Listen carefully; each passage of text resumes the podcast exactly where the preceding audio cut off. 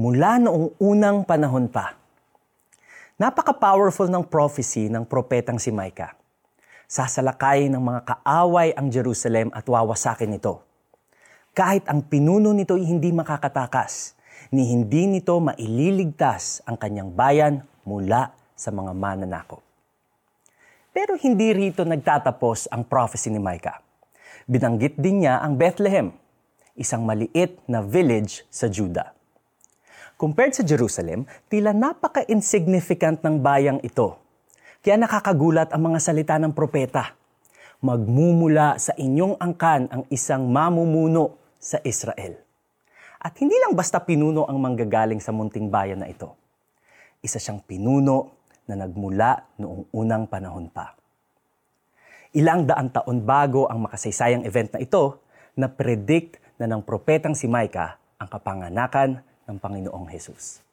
Hindi man niya pinangalanan ang pinunong magmumula sa Bethlehem. Tumutugma naman ang kanyang prophecy sa marami pang ibang prophecy tungkol kay Jesus. Imagine this.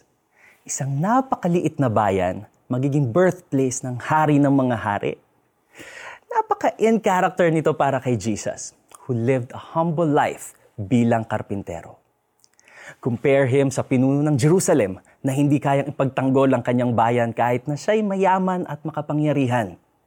Si Jesus, hindi powerful by human standards. Wala siyang palasyo, maraming ginto, o mga sundalo pero ayon kay Micah, kapag nagsimula na siyang mamuno, ang Israel ay mamumuhay na ligtas sapagkat kikilalanin ng buong daigdig ang haring iyon. Hindi kinailangan ni Jesus ang maraming pera or influence para maging mabuti at effective na leader. He is the eternal King. His authority is forever. At sa kanyang muling pagbabalik at pag-establish ng kanyang kingdom, sa Kanya magmumula ang kapayapaan.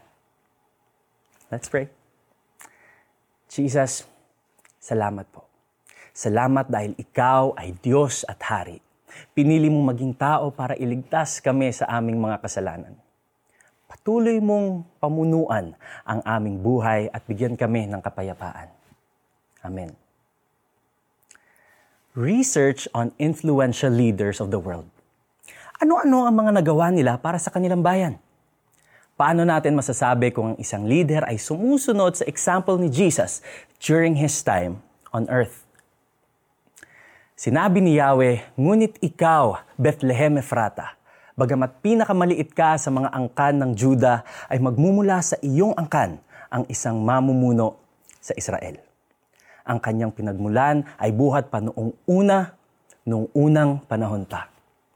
Mikas 5.2 Oh, little town of Bethlehem. O, di ba? Mas lalong masarap kumanta ng mga ganitong Christmas songs kapag naunawaan natin ang tungkol sa kapanganakan ng ating tagapagligtas na si Jesus. Kaya samahan niyo kami uli bukas ha. Ako si Nia Rivera. God bless you.